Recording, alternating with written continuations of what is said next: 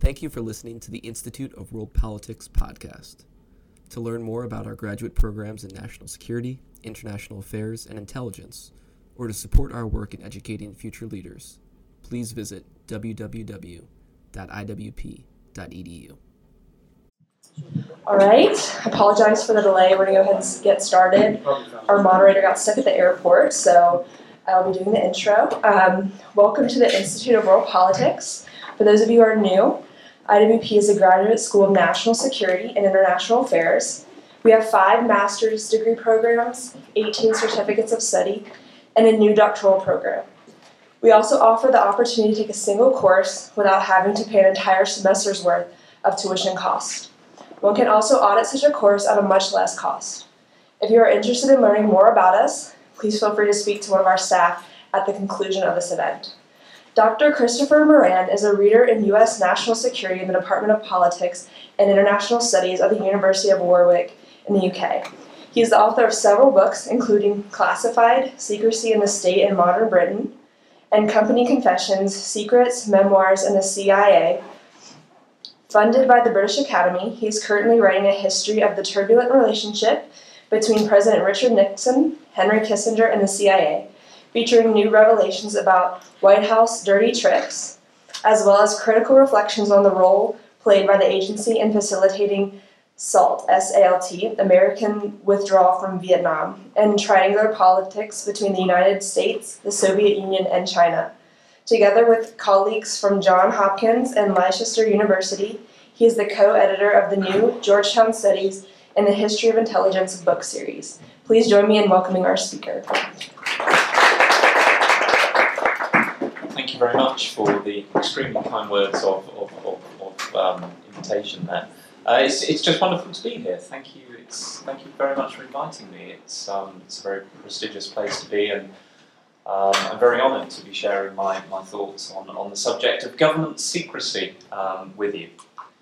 So, what, what's kind of the context for today's talk? Well, really, the context is today, um, just like in the past, I, governments are committed to keeping secrets. Um, in the United States, some $11 billion, a quite staggering amount, is spent annually on security classification. Um, also in the United States, some 5 million people have security clearances. That's roughly equivalent um, to either the population of Norway or the greater metropolitan DC area. Um, it's been estimated that some 10 billion secret documents are actually generated uh, every year in the United States. And if we need just more evidence that, um, that governments are committed to, to keeping secrets, we only have to look back to the presidency of, of Barack Obama. Barack Obama, despite obviously being on the electoral hustings in 2008 and 2012, promising to bring the most transparent or the most open administration in US presidential mm. history. He actually prosecuted more whistleblowers or more leakers than all previous presidents combined. But the point I want to try and, and get across today is that while the, the appetite for secrecy among governments in the West remains strong, remains as strong as it ever has been, actually the ability to achieve secrecy has arguably never looked weaker. Um, over the last 10 years, we've seen a whole host of major revelations. Um, characters like uh, Edward Snowden, Julian Assange, um, Chelsea Manning, they, they, they roll off the tongue now. They've almost become legends in, in their own right. We've seen things like the Panama Papers, we've seen WikiLeaks. Um, obviously, right now, we've got impeachment hearings against President Trump stemming to a large extent from a leak from, um, from, from, from a CIA whistleblower. So governments want to keep secrets, but their ability to keep them prima facie seems to be getting harder and harder. And what I want to, to, to put to you is that if we take Edward Snowden, when these revelations first came out, everyone has, in, in the media and commentators, they tend to been, um, they've tended to frame the Snowden leaks as being a crisis of privacy. Um, the Snowden leaks tell us, according to Edward Snowden, that US intelligence authorities, US government, is trying to monitor our, our, our Facebook updates, our social media activity, our telephone conversations. Crisis of privacy. But I think the point that I want to, to, to, get across to you today actually is that there's also a crisis of secrecy going on. And actually, in the Pentagon, at Langley, at the FBI, it's that crisis of secrecy that is causing more sleepless nights for officials than any purported crisis of privacy. So, from the, from the perspective of officials, I would, I would put to you that the most worrying development is not government looking at us, i.e., revelations about privacy, but us looking at government. And this is a big issue for uh, in, in officials to, to, to, justifiably worry about. Um, positively, secrecy, I mean, it has its advantages for policymakers and national security practitioners. It allows policy options, um, potential intelligence operations to be thought about, planned, and executed, free from the hubbub of the political marketplace, free from the glare of public scrutiny. More negatively, of course, secrecy can be used to hide um, instances of illegality, wrongdoing. But whatever the motivation, um, clearly the, the, the, the, fact that secrecy is something of a diminishing asset is, is a major concern for officials right now. So, this is just a little roadmap of, of where I'd like to take the conversation today. First and foremost, what I'd like to do is try to understand and explore the drivers behind this present crisis of secrecy. What is causing this present crisis of secrecy? And then at the very end, I'd like to just unpack um, a few thoughts on how government might actually respond to this predicament that they find themselves in presently. The argument that I'll be putting forward really is, is threefold.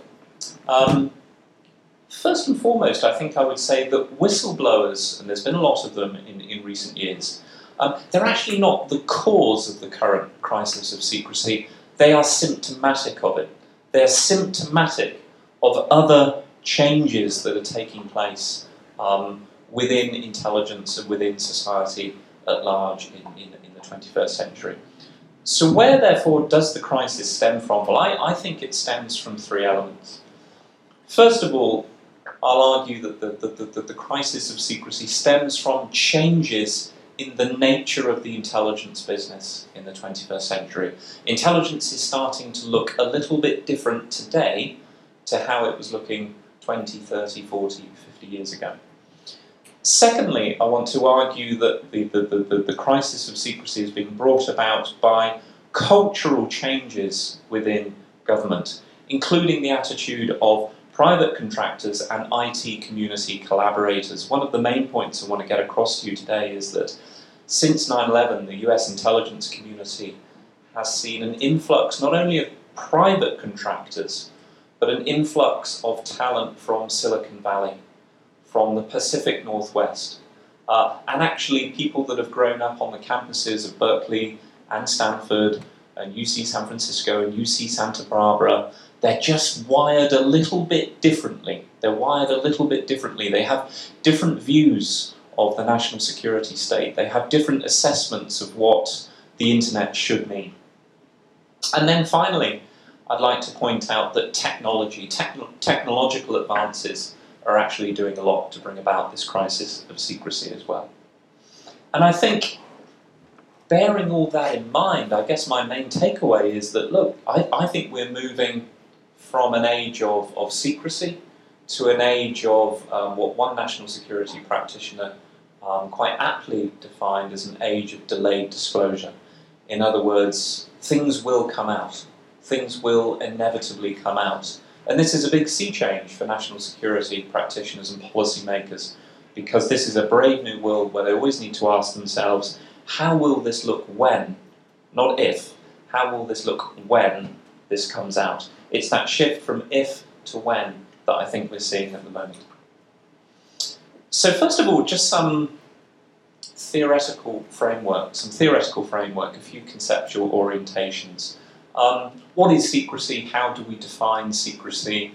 Um, I think Stephen Aftergood, who's, uh, who works for the Federation of American Political Scientists, offers quite a useful typology um, of, of, of secrecy that I'd just like to, to, to unpack for you now. Aftergood says, first of all, there are genuine national security secrets. There are there is sensitive sensitive information that has to be kept secret um, because, alas, if that information is put out into the into the public domain, it will damage U.S. national security. It will damage uh, U.S. equities overseas. It will put lives at risk, etc., etc. It will undermine sources and methods. These type of secrets, um, former director director of Central Intelligence William Colby um, famously described in the 1970s as being good secrets. He called these good secrets. Secondly, there are what Aftergood describes as political secrets.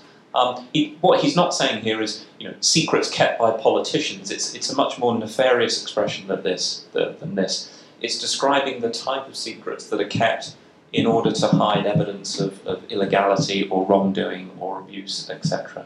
And William Colby, again, back in the 1970s, he described these as bad secrets. Thirdly, there's also what has been described a culture of secrecy, even allowing for the fact that culture as a term is very fluid and nebulous and almost as hard to kind of capture in your hand as, as, as air. Nonetheless, there's been what's been described as a culture of secrecy within intelligence organizations where the kind of the, the, the, the prevailing motto is well, if in doubt, classify. Um, let's have secrecy, even if there's not a legitimate national security reason for having it. Um, so, in other words, secrecy is kind of an end in itself, irrespective of whether there's a genuine need to, to, to, to keep it. It's quite an interesting one. Um, symbolic secrecy. Um, the idea here is that, that, that there's a certain ritualistic or symbolic value to secrecy. It's a way to distinguish insiders from outsiders. It's a way to distinguish the inner sanctum, if you like, from the periphery. And finally, quite a useful um, expression, there's also what, what can be called deep secrets or double secrecy. These, th- th- this is an expression used to describe secrets that actually even very senior individuals don't even know exist. So, a couple of examples of that could be something like the, the ultra secret uh, and the breaking of German Enigma um, codes during the Second World War. Remarkably, even half of Prime Minister Winston Churchill's war cabinet was completely oblivious to what was going on at Bletchley Park. They hadn't even heard of Bletchley Park. For them, it was just a, a remote village, a remote town somewhere north of London. They had no idea because deep secrecy was in effect. Another example could be um, the CIA's memorial wall. Uh, I think at a last count there's something like 130, there may be some, some more now. Let's say, for argument's sake, 130 stars chiseled on the memorial wall, each signifying um, an officer who's fallen heroically in, in the line of duty. I was astonished when I was reading the memoirs of CIA Director Richard Helms, who was CIA Director for the best part of a decade, but also been a kind of a high wattage luminary in intelligence, in the US intelligence community for the best part of three decades. He wrote in his memoir that even he, of all people, even he didn't know um, all the names of the individuals who are um, symbolized on, on this kind of solemn constellation of stars on, on the CIA memorial wall. So even Helms, if you like, was a kind of a, of a victim of, of, of double secrecy. In recent years, we've also seen some new ideas around secrecy. Um, brilliant book by um, Timothy Melley um, on, on, on cultures of secrecy, and particular, particularly looking at the popular culture of the Central Intelligence Agency. He says that we're starting to live in an age where secrecy sells. We live in an age where, as he coins it, um, there are spectacles of secrecy. Spectacles of secrecy. What, what he's getting at here, he's looking at films like Zero Dark Thirty, films like Argo. So these are films where the CIA's Entertainment Liaison Office have worked with filmmakers, have worked with scriptwriters, and they've actually voluntarily, they've willingly put hitherto classified information, they've declassified it, they put it into the public domain, and as a result, argues Timothy Melley, it's led to these spectacles of secrecy where we can go to the multiplex, the cinema screen, and actually see secrets up on the silver screen. The political scientist Zygmunt, Pau- Bauman, I think, offers some, some useful interventions in this area. He, he's written, he, he coined this idea of the Mobius strip. I, I include a little image there on the right. Um, Bauman argues in the 21st century um, we have started to see a blurring between public and private. We've started to see a blurring between friend and enemy. We've started to see a blurring between intelligence and information, state and society. In other words, these binaries are starting to break down. I think we can apply that to some extent to the world of secrecy. Um, I think we're living in a world where secrecy and openness are, is, is a much more blended phenomenon. Um, we're, we're seeing a Mobius strip, a mishmash of transparency and secrecy at, at the same time. So, turning then to the, the, the, the, drivers of, of the current crisis of secrecy. First of all, I would say to you, big data. In order to understand the crisis of secrecy, we have to think about how the business of intelligence is changing in the 21st century. Um, you're probably all sat around the table right now with phones in your pocket. Uh, those phones are collecting information about you. Uh, we live in a world of big data. Um, actually, when I put this slide together, it was a couple of years ago now. It's probably this figure here is probably double, but um, human beings generate a staggering 2.5 quintillion bytes of data every day. In 2012, I'd love to see what the latest figure is. In 2012, the world sent over 8 trillion text messages. Uh, in the future, we will probably blink and send an email, but it won't be called an email, it'll be called something else. Um, our homes, our Amazon Alexas, our televisions, they're all smart enabled. They're all generating data 24 7. And intelligence agencies, they are, um, they are gathering this data. Um, they're storing this data. They like this data. They like this data. Why? Because, as it has always been the case, increased knowledge about the world is seen as a security solution. Um, increased knowledge is a way to mitigate risk in an uncertain world. Um, interestingly, this was about two or three years ago, scientists from MIT actually did research that suggested that had intelligence agencies had mined and harvest, harvested social media prior to the Arab Spring in 2013, they actually could have seen this coming. They would have seen, through social media intelligence, they would have seen the Arab Spring coming six months before the Arab Spring took place. That's the type of data, the world of knowledge intensive security, the world of knowledge intensive security that, that, that, that we are now witnessing. And it is changing the intelligence business. The point that I want to get across to you here is that this new landscape, this new landscape of big data, it has ramifications for secrecy. And it has ramifications for secrecy because the ownership of secrets is changing. In this new world of knowledge intensive security, secrets, national security secrets, no longer belong to just specialized government departments. Actually, national security secrets are spread much more diffusely across government, local government, and business subcontractors. And then you've actually got private organisations that have no links to the national security state that themselves collect and analyse sensitive information pertaining to national security. So you think of things like airlines, banks, internet service providers. These are all bodies that are collecting and analysing very sensitive, potentially very sensitive national security information on a daily basis.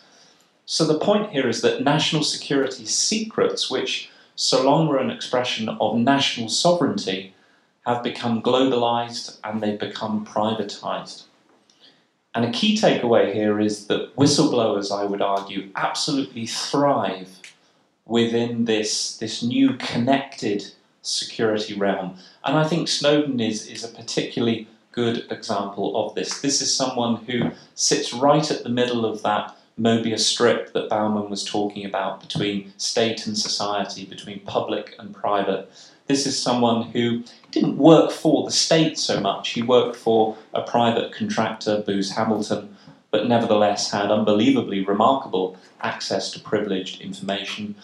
This is someone who knew that he couldn't extract the most sensitive information out of NSA headquarters at Fort Meade, but he could extract it in a facility on the other side of the Pacific in Hawaii, in Hawaii where he knew that the very latest security software had, had not been installed.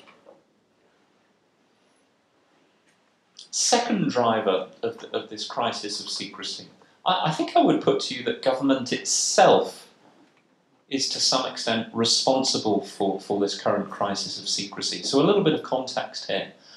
After 9 11, all the various inquiries that took place concluded, a lot of the inquiries concluded that it was absolutely imperative that national security agencies move from a culture of need to know to need to share.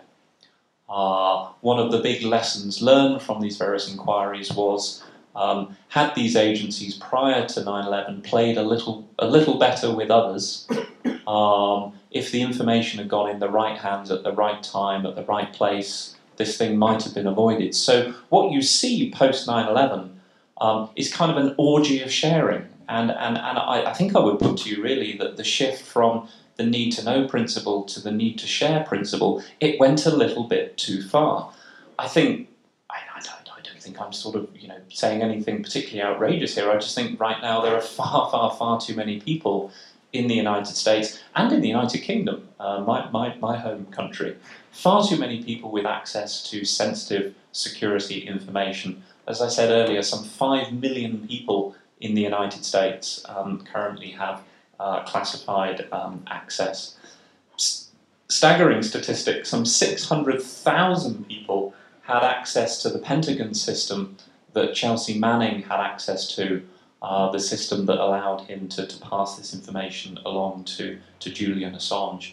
We now know that um, post 9 11, under unrelenting 24 7 pressure from the Bush White House to do something about intelligence. A lot of a lot of security contractors, a lot of a lot of people were actually just given interim clearances, uh, interim security clearances that were just kept on ad infinitum without a proper review. So far too many people being given um, access to sensitive information, and just through sheer dint of numbers, that that is problematic. It's it's a recipe for for disaster.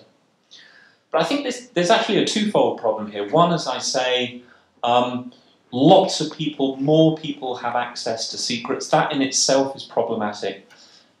But what's, what's also problematic is actually who these people are. Culturally, philosophically, a lot of the people that now have access to secrets, they just look very different to the holders of secrets from the height of the Cold War. So I would put to you really that the slightly um, controversial position that for many people who work in the national security space today, intelligence it's not a privilege, uh, it's not even a career, and it's certainly not a calling. So CIA Director Richard Helms, in his memoirs, he describes working for the CIA as a calling, almost sort of describes it in sort of quasi-religious terms as, as, as a calling. I think for a large chunk of people working in the national security space today, that's just simply not the case. Working in intelligence, it's a job. It's, it's a job just like any other. It's a job that you might do for a few months or a few years, and then you go on to do another job. And in this space, I think um, there is simply just not the same levels of respect. There's not the same levels of deference towards the sort of traditional gentlemanly, honourable codes of secrecy that existed during the, um, the, the, the, height of, of, of the Cold War. I think related to this, the, the nature of intelligence work in the 21st century, um, being, being you know, a world of desk jockeys sitting behind a computer terminal, studying, um, harvesting massive amounts of data. Um, it doesn't really build up an esprit de corps a belief in the mission in the way that, that I think existed at, at the height of, of, of, of the Cold War. Really important point now.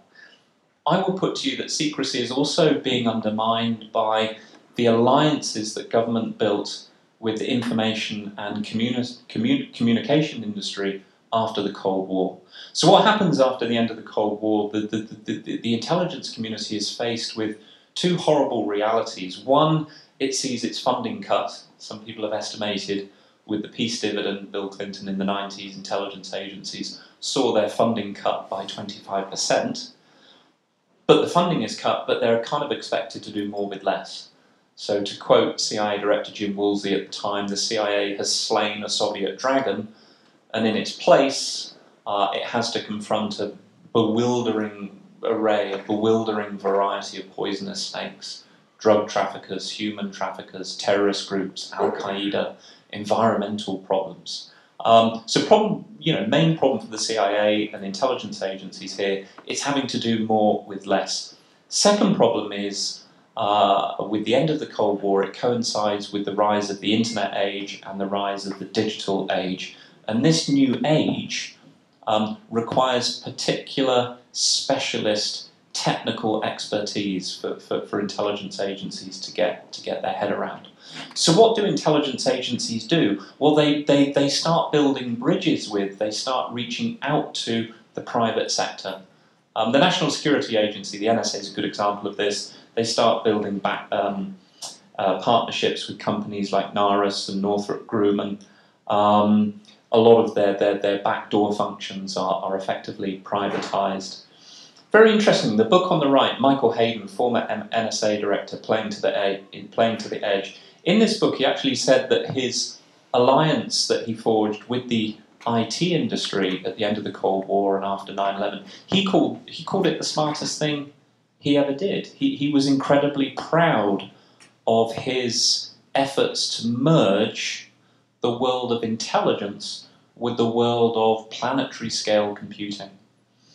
With the benefit of hindsight, however, Hayden has started to backtrack on that because he says actually he was, at the time, he was strangely unaware of how ideologically antithetical some of his new allies were to traditional ideas of secrecy. So, philosophically, technologists, a lot of people that were brought into the intelligence community, philosophically, they see the internet as a very free and creative space. Um, a free and creative space that should not be undermined by realist intelligence agencies who want to install backdoors, etc., etc.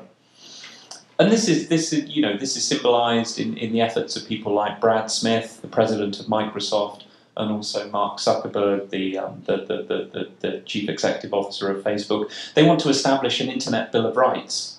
Uh, they want to establish an Internet Bill of Rights to preserve digital freedoms, to stop governments, to stop intelligence agencies from trampling on, on the free spirit that they believe lies at the heart of, of the Internet. So my point is that you've started what we what we've been seeing over the last twenty years is we've seen um, the proliferation of a particular species of worker into the national security realm that philosophically and ideologically does not value secrecy in the same way that their predecessors, their institutional predecessors, did at the height of the Cold War. And this was brought out um, in the work of, of someone called Peter Swire. So, Peter Swire was, um, a, I believe he still is, a privacy lawyer he served on Obama's National Security Agency review group in 2013, and he did a very interesting thing. He conducted dozens, if not hundreds, thousands of interviews with people within the intelligence community. And he asked them um, a very simple question. He asked them, In your opinion, is Edward Snowden a whistleblower or a traitor? And not one single person that he interviewed um, described Edward Snowden as a whistleblower. So for everyone in the intelligence community, Snowden that he interviewed was a traitor. A couple of months later, he did the same exercise, but over on the west coast of the United States. He went out to Silicon Valley and he asked dozens, hundreds, if not thousands, of um, technologists in, in the San Francisco Bay Area and Palo Alto. He asked them exactly the same question Is Edward Snowden a whistleblower or a traitor? and 90% of them came back and said he's a whistleblower.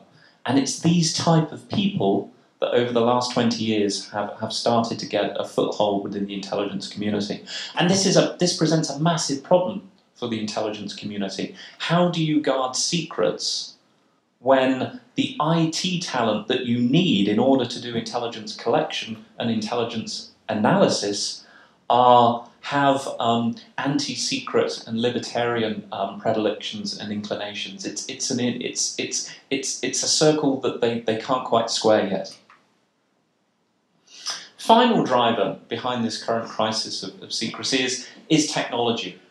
Um, do please forgive my, uh, my, my, my, my, photograph there, which I took uh, at, a, at, a, at, a, at, a, site in, in Rome uh, a couple of years ago. So, for the intelligence community, technology, technological advances, um, it is a double edged sword. On the one hand, technological progress allows for, um, as I was talking about a moment ago, the, the, the, collection of vast amounts of, of information and the storage of, of vast amounts of, of information. But I think technological progress, if we're thinking about the scales, who does it really value, the national security state or the leaker? I think on balance, actually, it's giving the leaker, the whistleblower, the edge. So if you go back to the 1970s, the era of Daniel Ellsberg and the Pentagon Papers. So it took Daniel Ellsberg the best part of 18 months working at a photocopying house in Washington, D.C. through the night at a cost of 10 cents per page. It took him 18 months to photocopy 7,000 pages of a Pentagon Papers report. At the start of the computer age, things have moved on a little bit. Um, information then is, is, is not stored so much in, in filing cabinets, it's, in, it's stored on computers, on laptops, on desktops, typically on isolated mainframes. So if you, if you are so inclined and you want to leak that information, what have you got to do? Well, you've probably got to print it off. Uh, in the 1980s, the 1990s, there aren't things like you know USB drives or CD-ROM drives. You've got to print this off, and then you've got to uh, then you've got to evade security personnel, presumably carrying lots of photocopies in your rucksack. It's quite a difficult thing to do. Today, however, you know, there's just lots, and, and, and Snowden has shown this, and, and, and Chelsea Manning has shown this. Today, lots and lots of sensitive national security information is stored on personal computers uh, with connectors for things like flash drives. Um, and, and, and it's much easier, I think. It is much, much easier to, to, to, to get, if you are so inclined as a leaker, it's much easier to get your hands on vast amounts of information today and to get it out of the building than it ever was at the height of the Cold War. Another big change, so un, if, if you go back to Daniel Ellsberg's day, he, he, he gets his hands on the Pentagon Papers. He wants to bring this to public prominence. How does he do that? Well, he's really got two options. He either has to write a book about it, which is, you know, could take six months, could take 18 months, could take two years, or he has to go to um, the newspapers and he has to hope that someone like the Washington Post or Katharine Graham or the New York Times will go along with his plan to publish the information. Today, your leaker can do that. They can write a book, they can go to the newspapers, but they have a host of other means available to them to get information into the public domain. And they can do it much quicker. You know, the internet, it, it is a space, it is a forum, it is a ready made and available forum for um, the illicit disclosure of, of, of, of information. You know, we've seen WikiLeaks, there are a whole host of WikiLeaks clones now. They all offer um, these encrypted drop boxes that, um, in theory at least, allow leakers to take classified information and to drop it into a drop box and have their anonymity um, to, to, uh, have their anonymity preserved. And I think this um, this phenomenon, this shift to direct dissemination on the internet, it, it, it is an important shift because it removes the journalist as a potential middleman. And sometimes the journalist, as a middleman of a leak, can be a restraining or a constraining influence. So if we go back to 2005, 2006, the journalist Dana Priest has ascertained details relating to the CIA secret prison, CIA rendition programs. Um, actually, I think it was her intention to put all of that out into the public domain but because going through the press was her means to get that information to the public domain, officials were able to lean on her editor and say, actually, we need to show restraint here. Um, we don't want, for example, you revealing the names of the people um, uh, involved in this program. So WikiLeaks, the, these encrypted drop boxes that have anonymizing software that allow for direct dissemination, direct document dump on the internet, it's, it's a big sea change. It's a big sea change. And it's been predicted, I, I thought this was quite a nice way of, of, of, of phrasing it actually. I was talking to um, uh, uh, uh an engineering professor on my university campus, and he's, he, his prediction was just as efforts to stop music and film sharing on the internet have failed, so will attempts to stop the technologically enabled leaker. So I'll just bring this together now. I mean, clearly, clearly it would be hyperbole, it would be incorrect to say that there, there, there, there, there's an end of secrecy you know, secrecy is over, and within 10 years there, there, there, there won't be any secrets. I don't want you to, to think that that's my main takeaway today. What I want you to think is my main, main takeaway is that the shift is that today governments can no longer confidently predict how long they will be able to keep secrets. The shelf life of secrets, the half life, that's probably a better word to use, the half life of secrets, I think, is, is much shorter today than it has been in the past. I also think another thing that we've seen is that in, in recent years is that if we go back to the, to, to the 1950s and the 1960s and into the 70s, the secrets that started to tumble out were what I would call historic secrets. So the secrets that were coming out in the 1970s were about activities that had taken place 10, 20, 25 years, 30 years, 40 years in the past. Today, history has been accelerated. History is a lot closer. A lot of the secrets that have come out in the 21st century are about 21st century intelligence activity. That is a big, big change. That is a big, big change. And this is important because as current secrets, as contemporary secrets become known sooner, so the cost of transparency becomes higher for intelligence agencies. So recognizing that it's harder to keep secrets if you're a covert action planner, um, if you're planning an operation, you know, you might think twice. You might think might think twice about signing off on this operation. Um, I think I put to you that spy chiefs in 2019 need to do what I would call the tweet test uh, before signing off on an operation, they need to ask themselves, how will this look in 10 minutes on the internet in 140 characters? And I think more so today than ever, the, the rule of thumb that CIA Director Stansfield Turner applied in the late 1970s should be followed.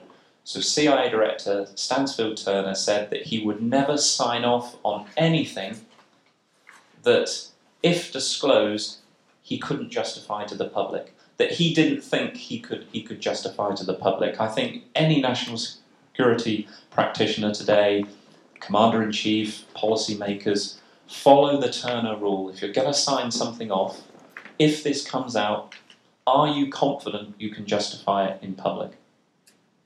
Just finally, how else can government respond or how else is government responding to this current crisis of secrecy? Well, we're seeing we're seeing several things. One thing they're doing, uh, um, this, this, this this particular thing I'm going to tell you. Let, Let, let, us put this particular bit under, under Chatham House rules.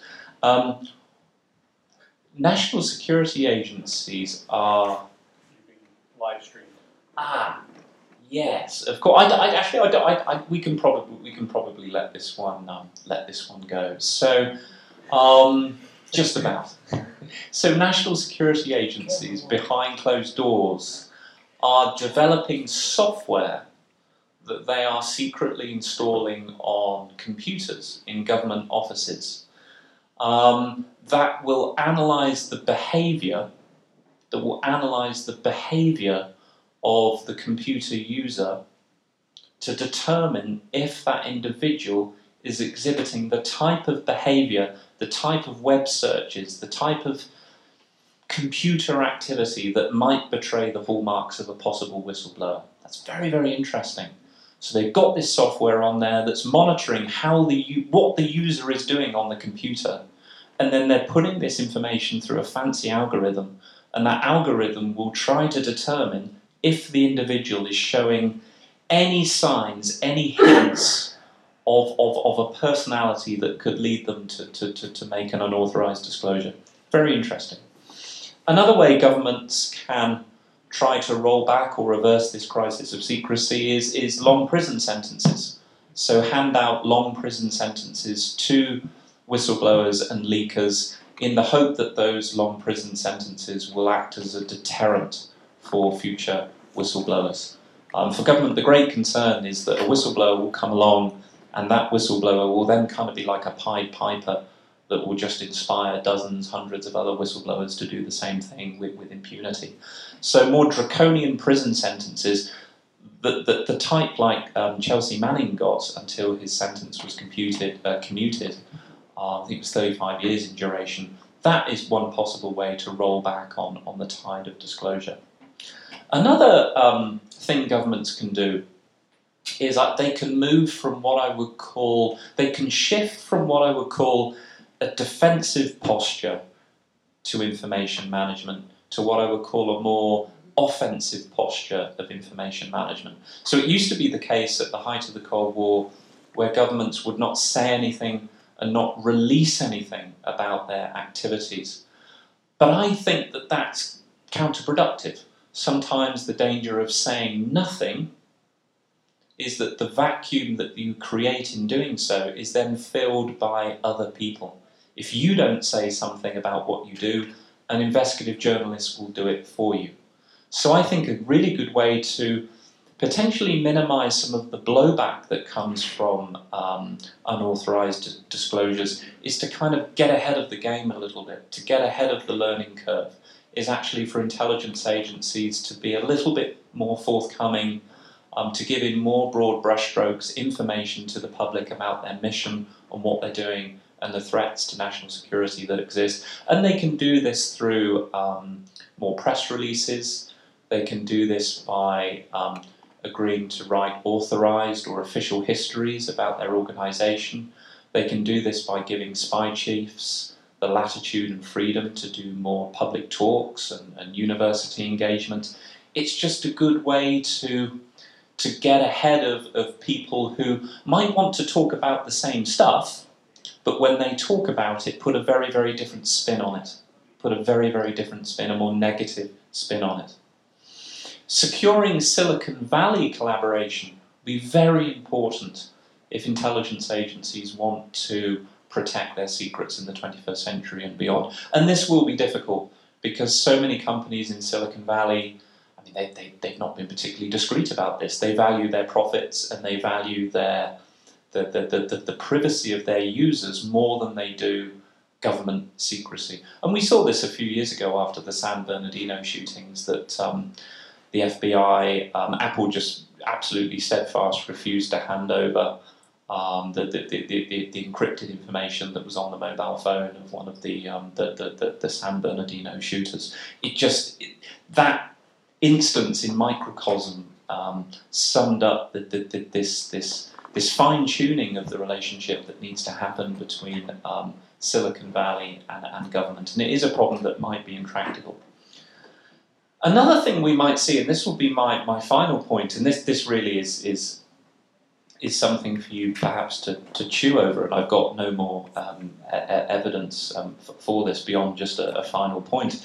Within a generation, we might actually see um, and I say this tongue slightly in cheek, we might actually see the death of intelligence or the end of intelligence, at least as a state run, state centered phenomenon. What we might see is intelligence agencies confronted with the alarming possibility that they can't keep secrets anymore.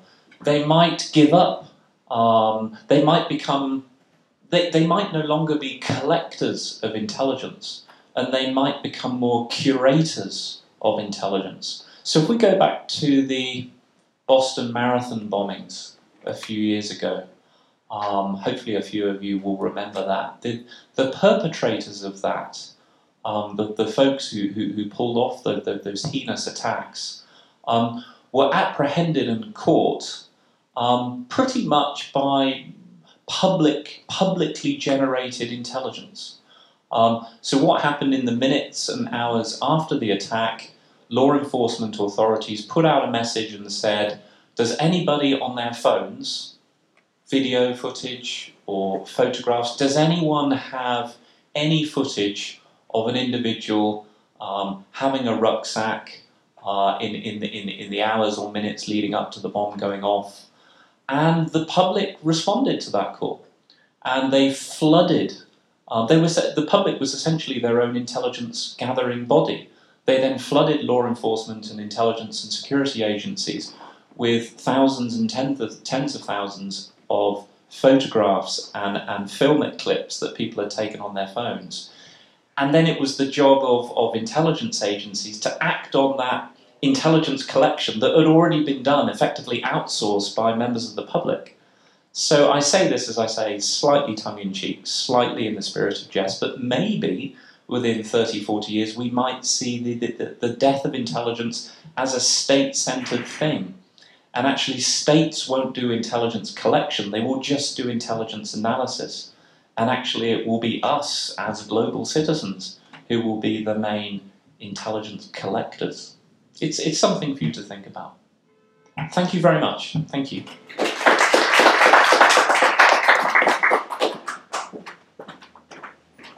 I'm more than happy to.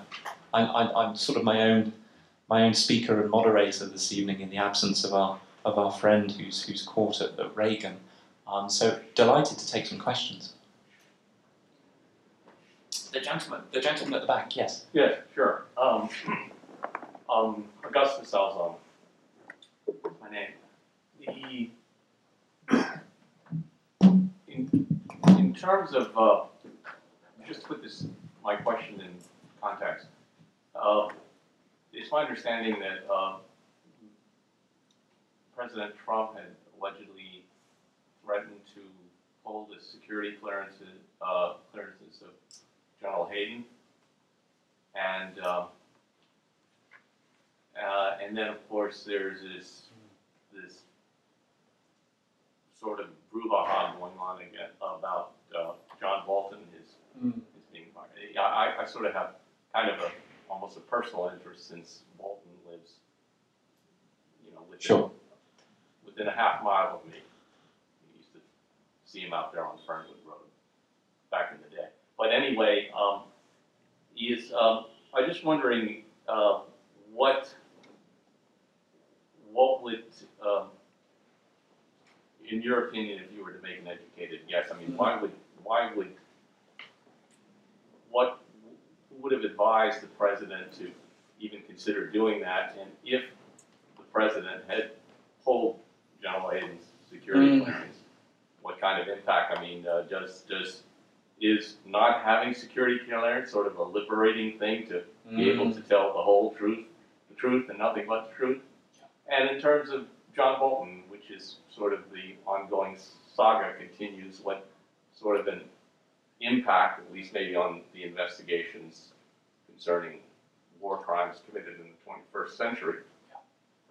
Uh, had.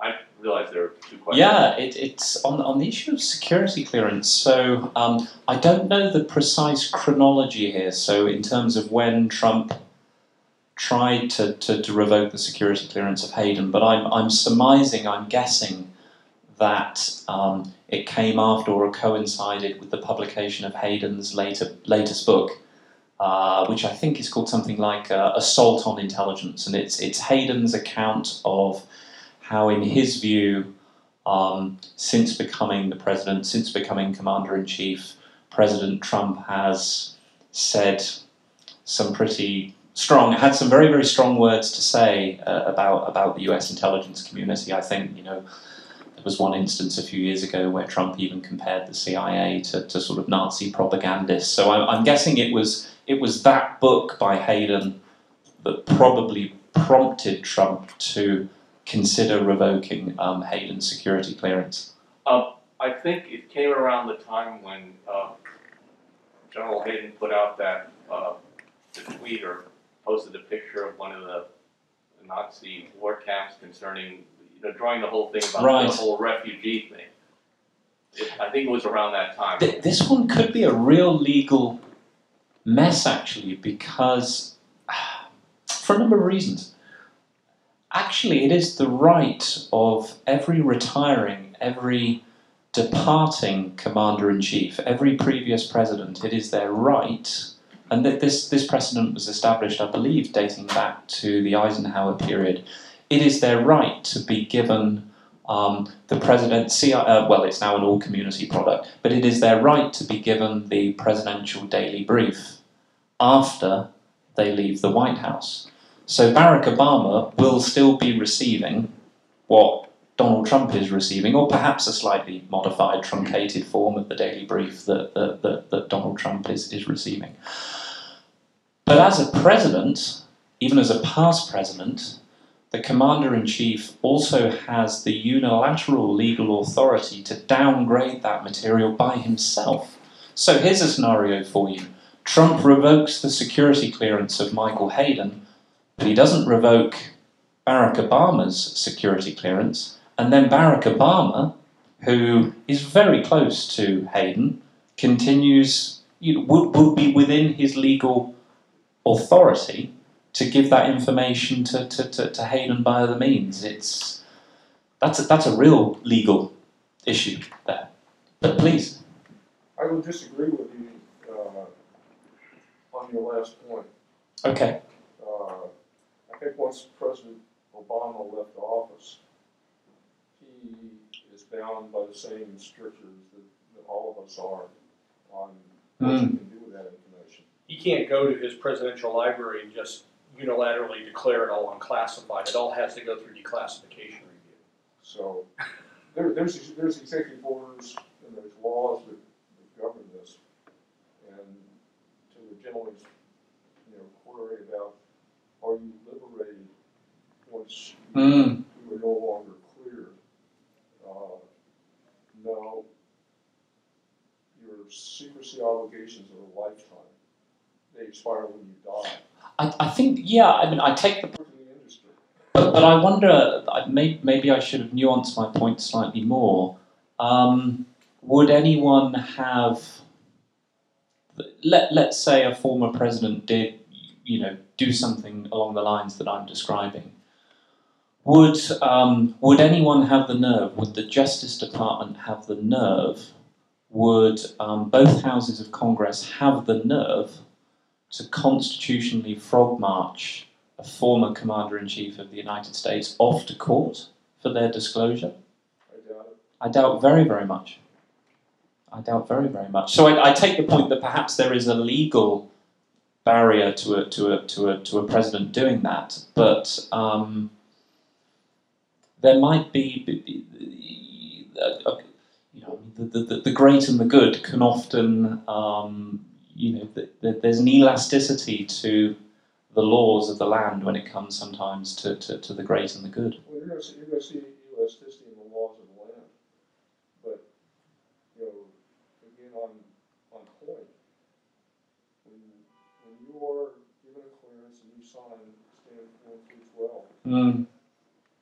or when you sign other forms, you know, later on as you escalate up the ladder, forms, some of them are filed for seventy-five years in original copy. Yeah, we have that in the United Kingdom. Yeah, it's it's And it's so they can come and get you. it's like the um, the mafia's code of omerta. Uh, only the grave can bring release. Yeah, absolutely. I apologise that I don't have a better answer to, to, to your question, but um, I, I I think Trump is he's angry, he's furious that as he sees it, the intelligence community has has, has been thwarting him at every turn, uh, even even at the lead up, even in the lead up to, to, to, to the election. So he's lashing out, isn't he? He's looking for any way to, to, to, to make life difficult for them. Yeah. Um, uh, yeah, Stephen Allen, and I would say rightly so, since we're in a democracy, so the intelligence community shouldn't be making policy. Uh, the, uh, and they certainly shouldn't be spying on uh, presidential candidates. Uh, the, uh, I, I was involved in the discussion over, John Brennan was the first uh, person. Yeah. Who was prominent, and you had a number of uh, former intelligence officials who were uh, becoming consultants on TV networks and uh, profiting greatly from Mhm. their positions. Nothing necessarily wrong with that, uh, but you had uh, they were maintaining even while they were saying in some cases things that were just flat out false. General Haig made fun of people uh, in my presence for saying the president had been spied on during the campaign, uh, which of course was true. And uh, the um, uh, and so you had these people who were doing uh, you know making money off of this and uh, were continuing. In fact, all of them, I guess, other than Brennan, uh, have in fact maintained their clearance. And if they lost it, it would simply mean they couldn't get future information. It wouldn't affect their ability to uh, trade on whatever information they're allowed to give out from their previous service. Um, my, my question though was about algorithms. Uh, and uh, I think you touched on this a couple of places.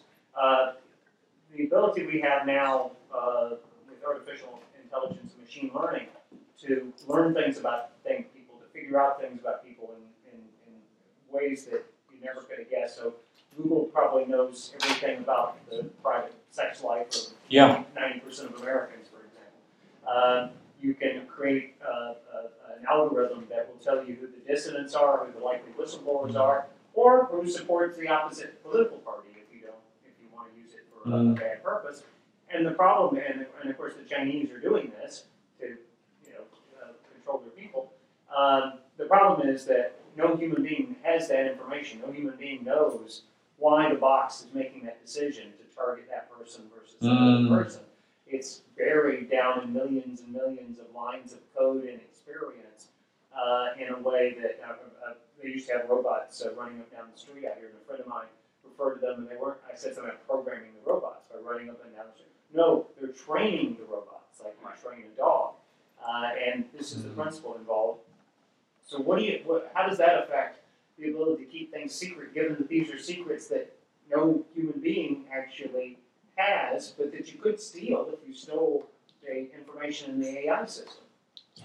So I'll just um, re- respond perhaps firstly to your, to your to your opening comment about Brennan and and it's not just Brennan, isn't it? I mean, it's Hayden, it's Clapper, it's a whole host of former uh, and retired, very senior intelligence officers in, in, in most cases that are publicly speaking ill of, of Donald Trump. Now, I confess I don't know how this is playing out in the United States, but in the UK, um, I think people have found this a little bit distasteful.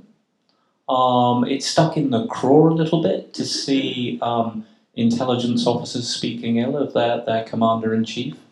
Um, in terms of how the newspapers in the UK have written about this, they, they suggest that there, there, there's a special bond.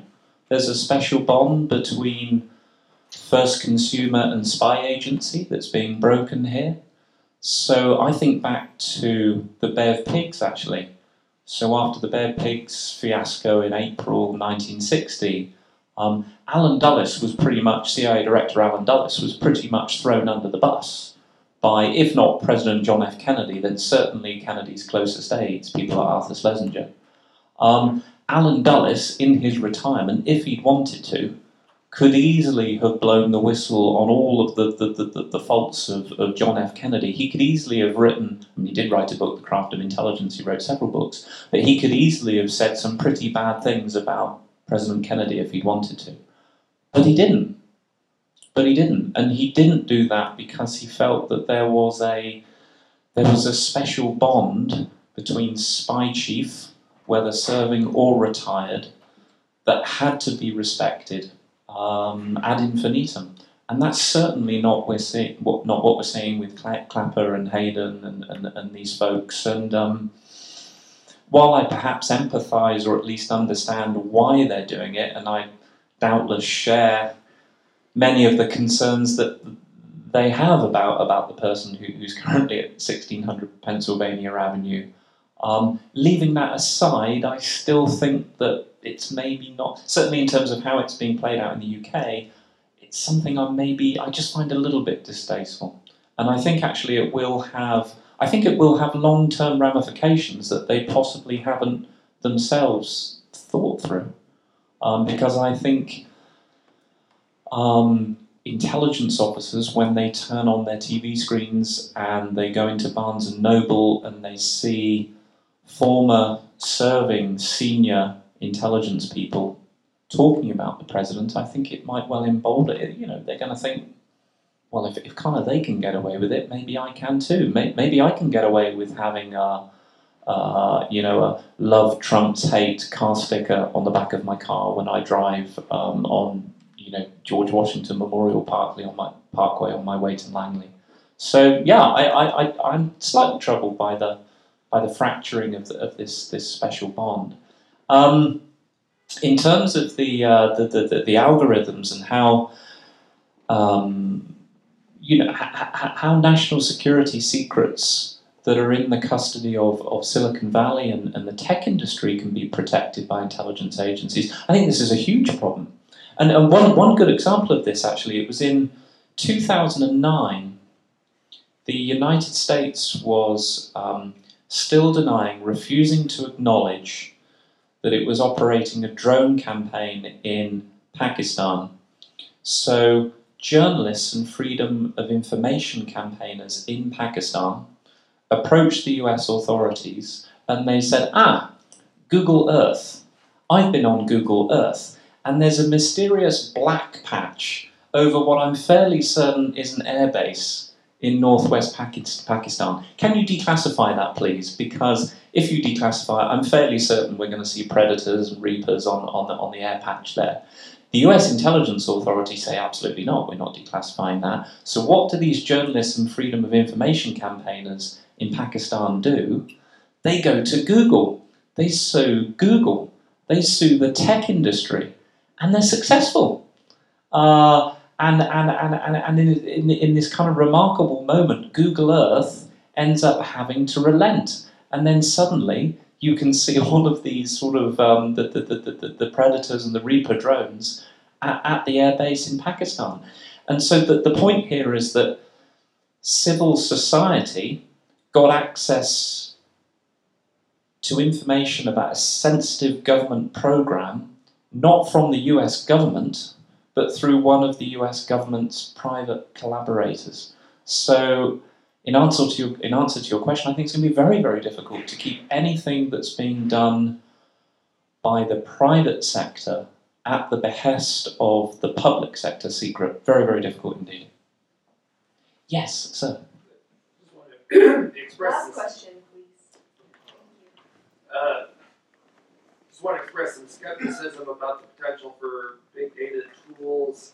Uh, it does not, being able to store, retrieve, process data does not generate the data that you need to train the model. Okay? Does not what, so, Does not generate the data you need to train the model. Yeah. Okay, how many uh, cases do we have of leakers? Mm. A you know, a substantial number, but not a large number. We have lots of data on purchases on Amazon. Mm. Okay, those are frequent observations. Okay, you're you're not going to be able to train any model uh, based on five cases and you know five billion non-cases. Okay, so it's uh, we, we we've had big data for decades in the financial industry. Mm. Every stock uh, uh, exchange is recorded. Lots of models do very good backcasting. None of them are any good forecasting. Yeah. Um, I mean, I, I the the principle that there's a principle uh, with, within your comments there that, that I do agree with, uh, and I, I, increasingly agree with, which is that um, private companies are the big generators of intelligence in the 21st century, not necessarily governments. In fact, I was astonished in the in the fallout from the Snowden case, certainly in terms of how it played out in the UK media, that um, newspapers like The Guardian and their, their, their, their, their friends and allies in civil society, civil liberties groups, etc., their ire, their venom, their anger was coming out at NSA and was, was, was firmly in the direction of GCHQ. But there was scant acknowledgement of what the other stuff that Snowden was revealing was actually there's these tech companies, there's Amazon, there's Facebook, there's Twitter that's just collecting all of this stuff for commercial reasons, not for national security reasons necessarily, but for commercial reasons. And even in the UK media, at least, when the Oxford Analytica and the Cambridge Analytica scandals broke, e- even now, I don't think the, the, these hard, harsh questions, I don't think the glare of public scrutiny is shining brightly enough on private corporations and their intelligence collection in bulk. It doesn't shine as brightly on them as it does on, on the government. And that probably stems, you know, government has had its Watergate, it's had it, it had its Vietnam in the 1970s. Trust in US government is at an all-time low. Um, the US tech industry, private companies have not had their Vietnam yet. They've not had their Watergate. There's still public faith.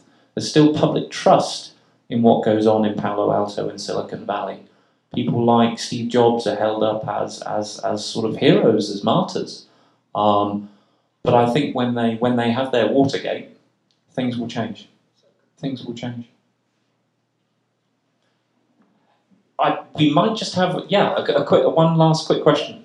Has the UK ever had this problem of whistleblowers? Yeah, a- a- a- absolutely. So um, there's an interesting story here. So the first main disclosures um, from British intelligence professionals um, came in, in the 1970s. So people like John Masterman, who was the chairman of the um, the Double Cross Committee, the, the, the wartime deception uh, in, outfit in, in the United Kingdom, he was encouraged to write a book on this by the British government in the early 1970s. And then a couple of years later, in 1974, Group Captain Frederick Winterbotham was permitted by Her Majesty's government to write a book called The Ultra Secret on what took place in, in Bletchley Park. These books were sanctioned by the British government as a response to nasty revelations about the Cambridge Five. So in the 1960s, the treachery of Burgess, Maclean, and Philby, especially with his they were they were traitors, yeah. So the British government decides that it needs to wrestle back the narrative of British intelligence and British intelligence history. So they do this. They launch this counterblasting offensive by sponsoring these wartime histories. But they weren't whistleblowers as such. But then what we get in the 90s, I mean the first main intelligence whistleblower, I suppose, in, in the UK context would be Peter Wright. So Peter Wright of Spycatcher fame. So he was, if memory serves me, serves me correctly, he was an assistant to the director of MI5. Um, he, he, he had some naughty stories to tell. So this is the individual who claimed that MI5 was bugging and burgling its way around London. This was the individual who claimed that MI5 had been secretly spying on Prime Minister, the Labour Prime Minister, the left wing Prime Minister Harold Wilson. Uh, so he was one of the, the, the main advocates of the so called Wilson plot that, um, that, that argues that MI5, the security service, was trying to get rid of Harold Wilson. Peter Wright also believed that another former director of MI5, Sir Roger Hollis, was in fact the sixth man in the Cambridge spy ring, was, was in fact a traitor.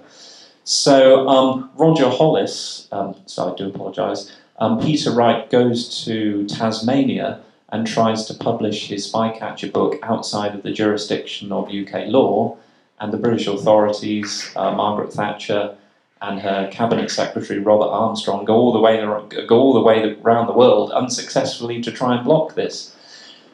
We haven't had the number of whistleblowers though that you've had. We've had Peter Wright, we've had David Shayler, we've had Richard Tomlinson, and also we had the GCHQ whistleblower Katharine Gun in 2003. I believe there was a film about her, Yes.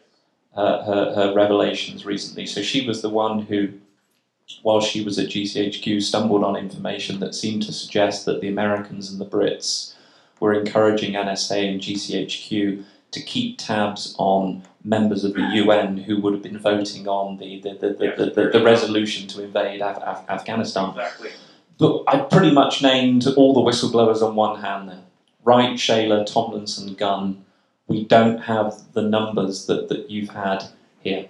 And you have the Official Secrets Act, which really can keep a lot of this out of the absolutely. And, and the, the Official Secrets Act, you're, you're absolutely right. It's, it's important to note that, um, first of all, if you're a government, if you're an intelligence or a government employee in the United Kingdom, you are bound by the Official Secrets Act, irrespective of whether you sign it or not. Actually, signing the Official Secrets Act is a purely symbolic, ritualistic thing to do. You're bound by it the moment you start working for, for, for, for government. But the Official Secrets Act is important because, and this is why I don't think you see so many whistleblowing cases, because the Official Secrets Act makes it a criminal offence for the government employee to leak the information, but it also makes it a criminal offence for the newspaper to publish it as well. And I don't know if you've got anything similar, probably nothing approaching that at all. All we have here is the Constitution of the United Yeah. States against all enemies, foreign or domestic.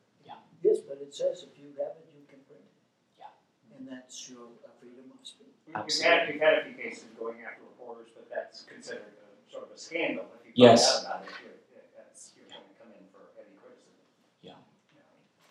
So I think with, with that act in, in, in operation, um, it, it's had a chilling effect. It's had a chilling effect on the whistleblowers, but also on the conduits who would be blowing the allowing them to blow the whistle, namely the newspapers. If I may add one more advantage that you have is that you have retained small intel organizations. Hmm. Our problem is you didn't mention we had the peace dividend when when we downsized tremendously, and then we had the build-up after when we hired tens of thousands. I think you've got 23 intelligence organisations, is Yes, that right, in the United tens of States? Thousands of new analysts off the street.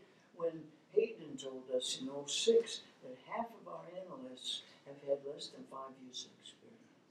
Wow. So, and then you try to deal with that problem, when, and, then complicating the, uh, you know, the, the, uh, the technology age, what's easy to Mm. but that is, I think, is, I would add to your discussion that this is one of our great challenges to this day, and you remain small, Mm. and the quality is better, I think. Oh, of course. Well, we've certainly got our challenges on the horizon with Brexit, which will be quite interesting. in terms of intelligence sharing, it'd be very uh, interesting too. Thank you all, all very much for coming along.